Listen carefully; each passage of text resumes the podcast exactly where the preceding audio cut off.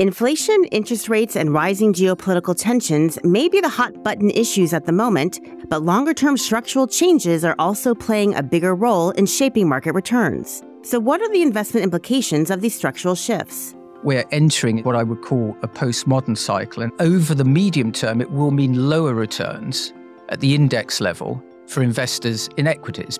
I'm Allison Nathan, and this is Goldman Sachs Exchanges.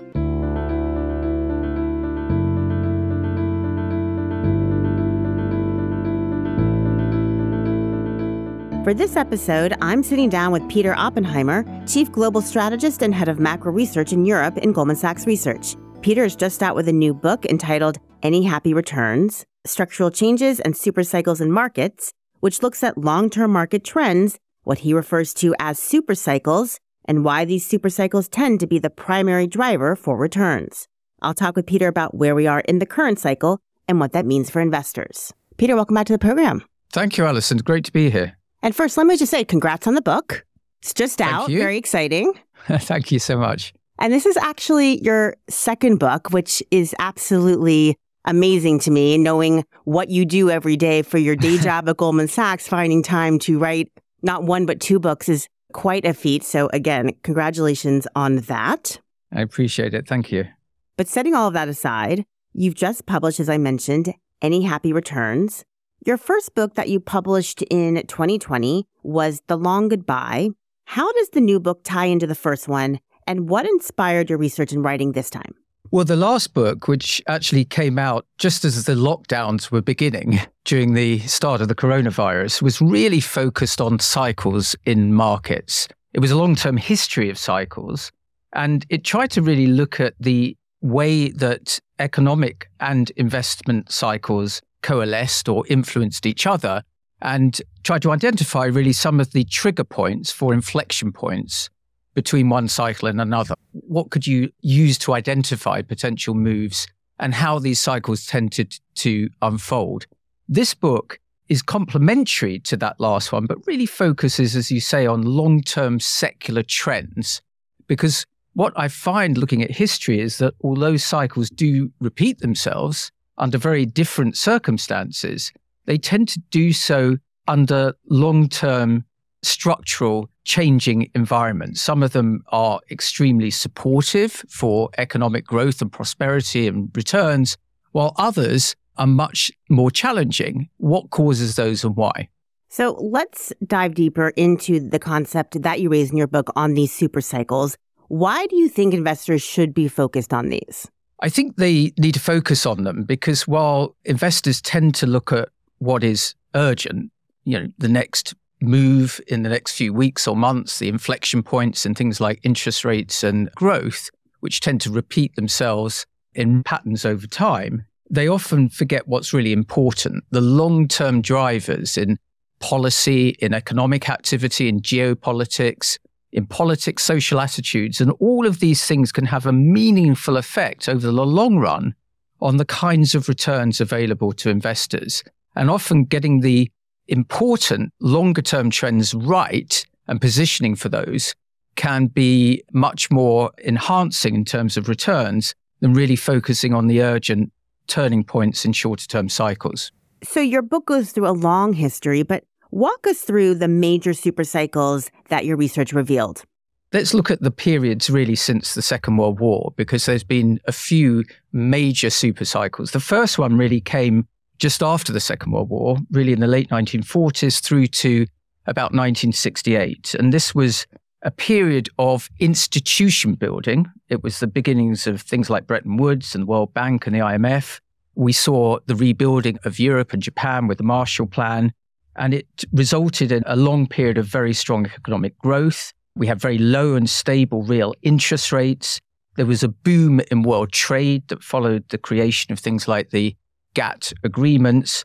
There was a baby boom, and then obviously following that in the 1950s and 60s, a consumer boom. So that was a long secular upswing, which was very, very profitable for investors. We then entered a long period from 1968 to 1982, which you could really summarize as a period of high inflation and low returns. But alongside that, you saw the collapse of things like the gold standard in, in the early 1970s. the collapse of the Nifty 50 bubble. In the equity market, it was a period of rising social unrest and strikes, the heating up of the Cold War, the Middle Eastern tensions, and the oil embargoes, and that resulted in a collapse in world trade and high debt. And it wasn't a good period for investors across asset classes. The next cycle I call the modern cycle was the very long period from the early 1980s through to the end of the millennium, which peaked with the technology bubble.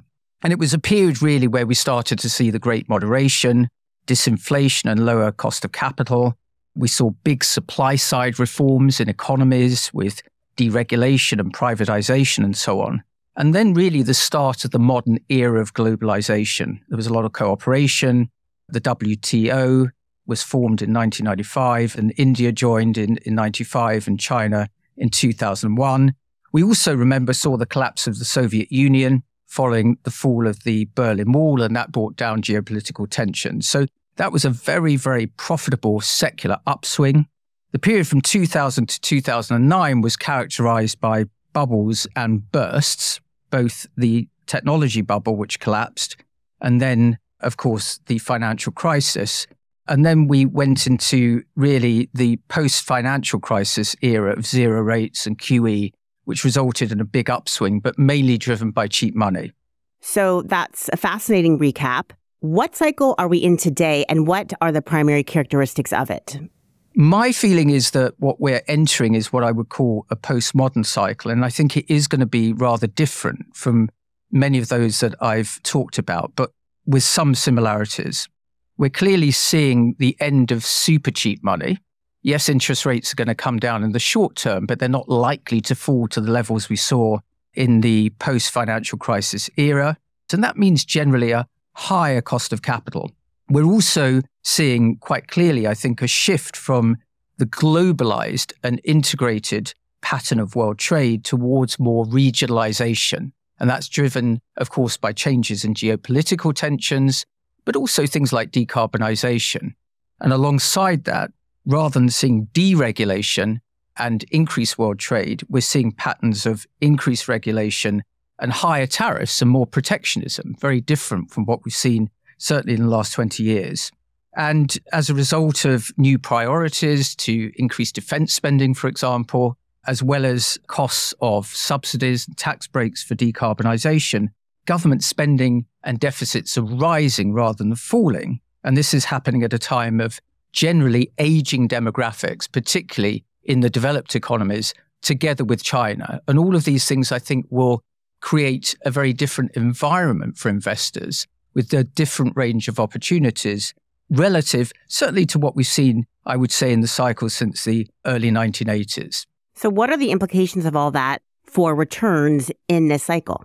Well, I think most likely over the medium term, it will mean lower returns at the index level for investors in equities because you've got a combination of a higher cost of capital, no longer falling interest rates. So you're not likely to see financial returns boosted significantly by rising valuations, the returns will be much more a function of underlying structural growth and profitability.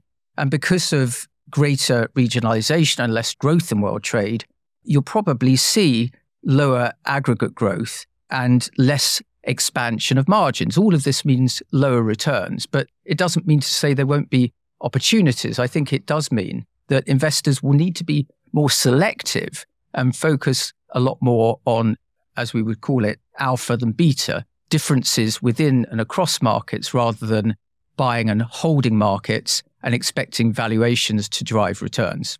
So, two of the biggest developments that have the potential to really remold the global economy one is something you've just mentioned, which is decarbonization. The other, which everyone is very focused on right now, of course, is generative artificial intelligence and the future of artificial intelligence. You write about both of them in the book. These developments couldn't be any more different. I mean, one is about the old economy, one is about the new economy. If we just mm. grab onto the old economy for a moment and this trend towards decarbonization, what are the investor implications of eventually trying to achieve a zero carbon world? Yeah, I think that's what's so fascinating about the world we're going into. We can talk about the headwinds and challenges, but we're also embarking on two of the biggest shocks concurrently that are likely to impact not just economies, but the way we live over the next one or two decades. As you say, the acceleration of technology and artificial intelligence, but also really reformatting and structuring the way that we provide and distribute energy. I think looking at decarbonisation to begin with, the thing that's really striking about it is the cost and the physical nature of achieving those goals. When I say the physical nature, I mean you can't achieve these things simply through technological innovations and apps on phones, for example, or software. You actually have to go and build stuff again. And it will be very costly. I mean, if you look at estimates from the United Nations, for example, the bill for infrastructure spending through to 2040 is likely to be something in the region of $100 trillion when you take into account both the need to decarbonize and also sustainable development goals for things like electricity and water. So these are massive bills. And the challenge, of course, is who pays and how it's paid for. But what it will achieve, I think, is two things. Firstly, a lot of opportunities for companies that can actually achieve those outcomes, build this infrastructure. And secondly, in the long run, if we can allocate the costs appropriately, we will end up with an opportunity to have marginal units of energy costing virtually nothing, which would be a huge long term boost to growth and result in other positives from a cleaner environment, more sustainable environment, and obviously positive health effects from that as well. So, certainly challenges, but a lot of opportunities for investors. At the opposite end of that, we have the artificial intelligence and just technology more broadly. So, what are the opportunities there? Obviously, investors have been very focused on it this year. It's driven a lot of returns. Do you see that extending medium to longer term? I think the answer to that is yes. I think that the opportunities for artificial intelligence and the products and services and applications that it may trigger will be quite transformative as well. Of course, there will be negatives. It is likely to generate job displacement. Our economists estimate that it could be in the region of 300 million full time jobs that are displaced over time globally.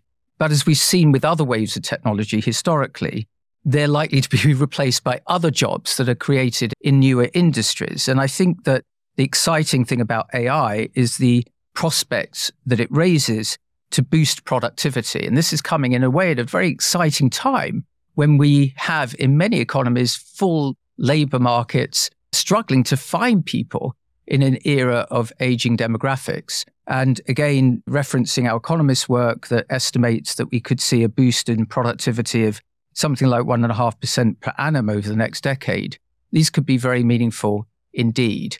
And I think that while you've seen a lot of excitement, of course, this year, triggered by the large language models reaching sort of commercialization, there's plenty still to play for because it will be equally in industries outside of the technology sector, which can start to employ these technologies in ways that could be highly productive and generate very strong growth rates over time. And Peter, to me, one of the most striking trends that your research identified by looking at multiple market cycles is that the more tech enabled society becomes, the more people actually long for what's left behind. What do you mean by that? Yeah, I call it this nostalgia economy. And I think that people often look at technological changes and see these as being disruptive, which they are. But there's also psychologically, I think, a very powerful force towards hankering after the things that have been lost as technology becomes a more dominant force in our lives. And that's true even more so in a very digital world where things become more and more virtual. And we're seeing it and have seen it many times in the past. I mean, even if you go back to the 19th century with the development of railways, it was seen at the time as being really the end of the era of using horses. No one wanted to breed or own horses anymore for, in some sense, obvious reasons. But it wasn't actually true. In fact, demand for horses went up because as railways accelerated transportation from city to city, you really ended up with the sort of last mile problem. How did you get things to people's homes? Which, of course, is exactly the issue we're facing in parallels today. many other examples of how people have been quick to dismiss industries or businesses as technologies have disrupted them. An example I like to look at is the onset of digital watches in the 1970s. These were very cheap, they were extremely reliable, they were more accurate than watches that predated them. And people thought that was the end of mechanical watches. Well, it wasn't. The Swiss mechanical watches industry today is extremely profitable and very large. We saw similar issues with cinema, with the advent of video technology and then DVDs. And we've seen it in many other ways as well. But this sort of hankering for the past is, I think, accelerating. You know, interesting that, for example, HMV, the old record store in Oxford Street in London, has just reopened and is selling vinyl again. We're seeing a boom in things like artisanal bakeries. And nostalgia, in fact, was the most common internet search related word in the fashion industry in 2018. People are looking at old styles and even reused clothes. About half of millennials are now saying that they would shop for secondhand or used clothes. And I think this is a reflection again of this hankering for the past.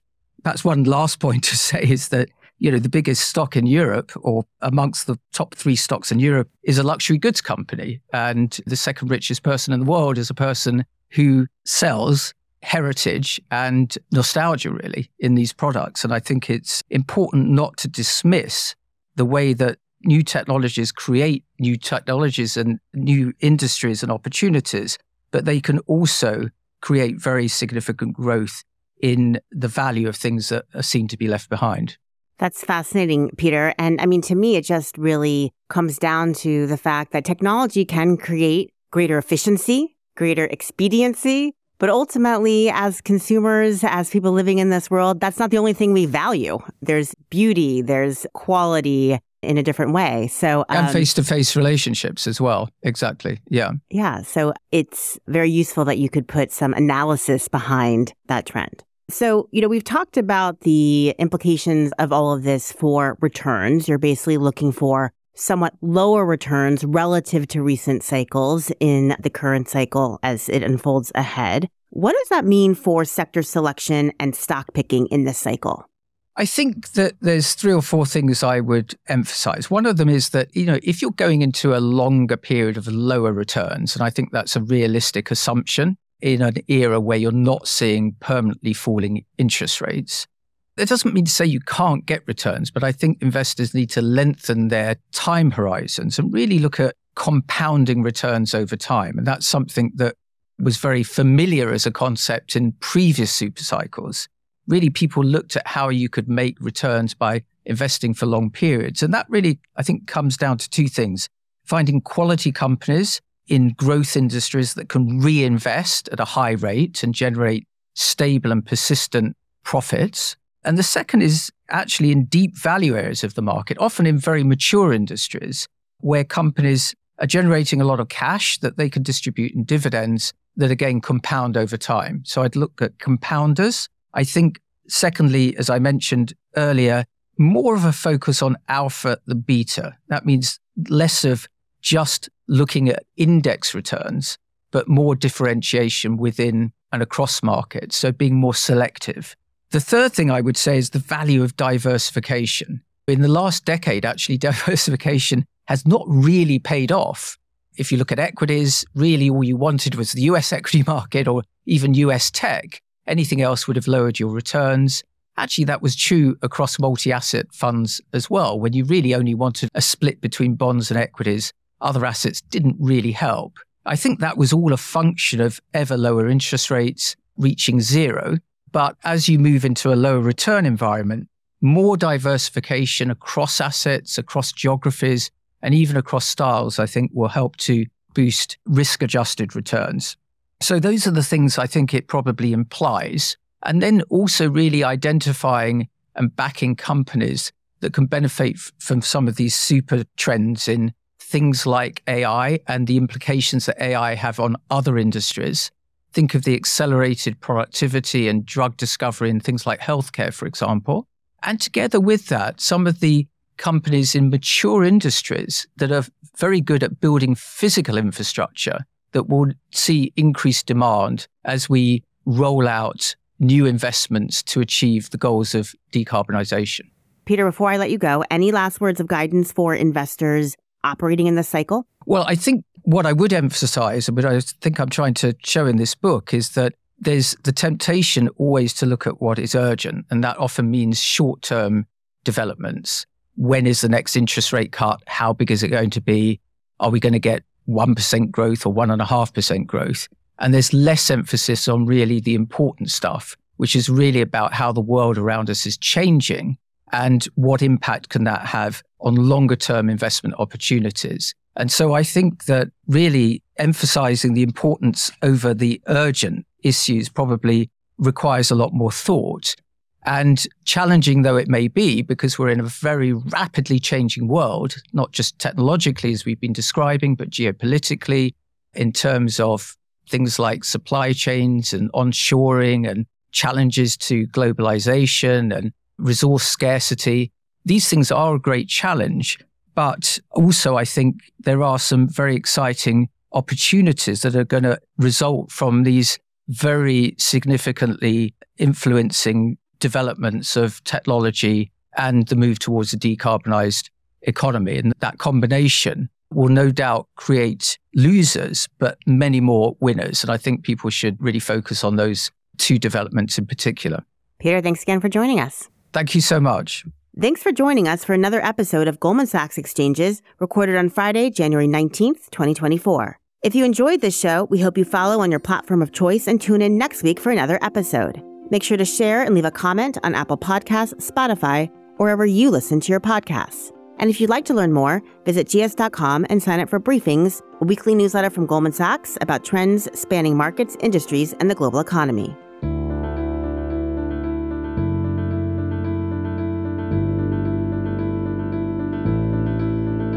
The opinions and views expressed in this program may not necessarily reflect the institutional views of Goldman Sachs or its affiliates. This program should not be copied, distributed, published, or reproduced in whole or in part, or disclosed by any recipient to any other person without the express written consent of Goldman Sachs.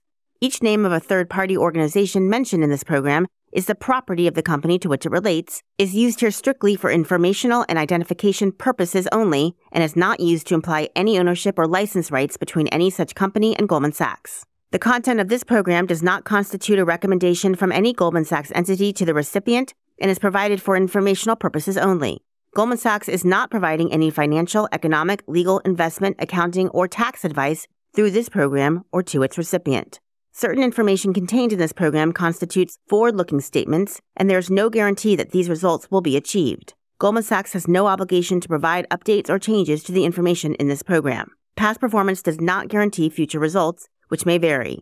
Neither Goldman Sachs nor any of its affiliates makes any representation or warranty, express or implied, as to the accuracy or completeness of the statements or any information contained in this program and any liability therefore, including in respect of direct, indirect, or consequential loss or damage, is expressly disclaimed.